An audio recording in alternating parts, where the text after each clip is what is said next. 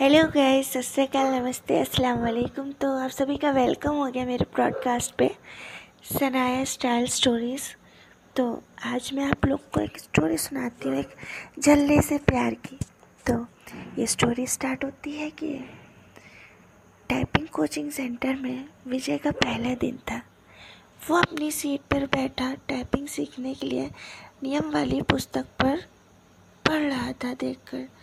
तभी उसकी निगाह अपने केबिन के गेट की तरफ़ गई। कचरारे नैनो वाली एक सांवली सी लड़की उसके केबिन के पास आ रही थी। लड़की उसके बगल वाली सीट पर आकर बैठ गई। टाइपराइटर को ठीक किया और टाइपिंग करना करना स्टार्ट कर दिया। विजय का मन टाइपिंग करने में नहीं लग रहा था। वो किसी बहाने बहाने से भी उससे बात करना चाहता था। लड़की से बात करना चाह रहा था। टाइपराइटर पर कागज़ लगाकर बैठ गया और लड़की को देखने लगा। लड़की की उंगलियाँ टाइपराइटर के कीबोर्ड पर ऐसे पड़ रही थी, जैसे हारमोनियम बज रहा हो। क्या देख रहे हो? थोड़ी देर बाद लड़की गुस्से से बोली, आपको टाइपिंग करने आए हो यहाँ पर या मुझे देखने आए हो? और ऐसे देखोगे तो टैपिंग कैसे सीखोगे आप? मेरा आज पहला दिन है, इसीलिए समझ में कुछ नहीं आ रहा है।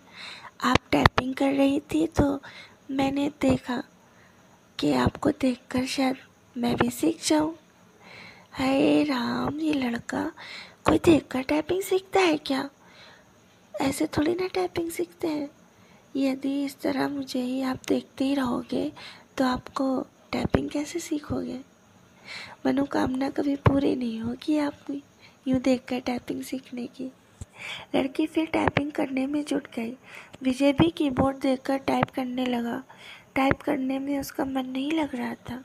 वो बेचैनी सी उसको होने लगी। दस मिनट बाद उसे टाइपराइटर का रिबन फंसा दिया। रिबन तो फंस फंस गया था जब ध्यान कहीं और रहेगा तो। लड़की बोली, रिबन तो फंसेगा ही जब ध्यान कहीं और रहेगा तो। लड़की ने उसका टाइपराइटर को अपनी तरफ़ खींचा और रिबन को ठीक कर दिया।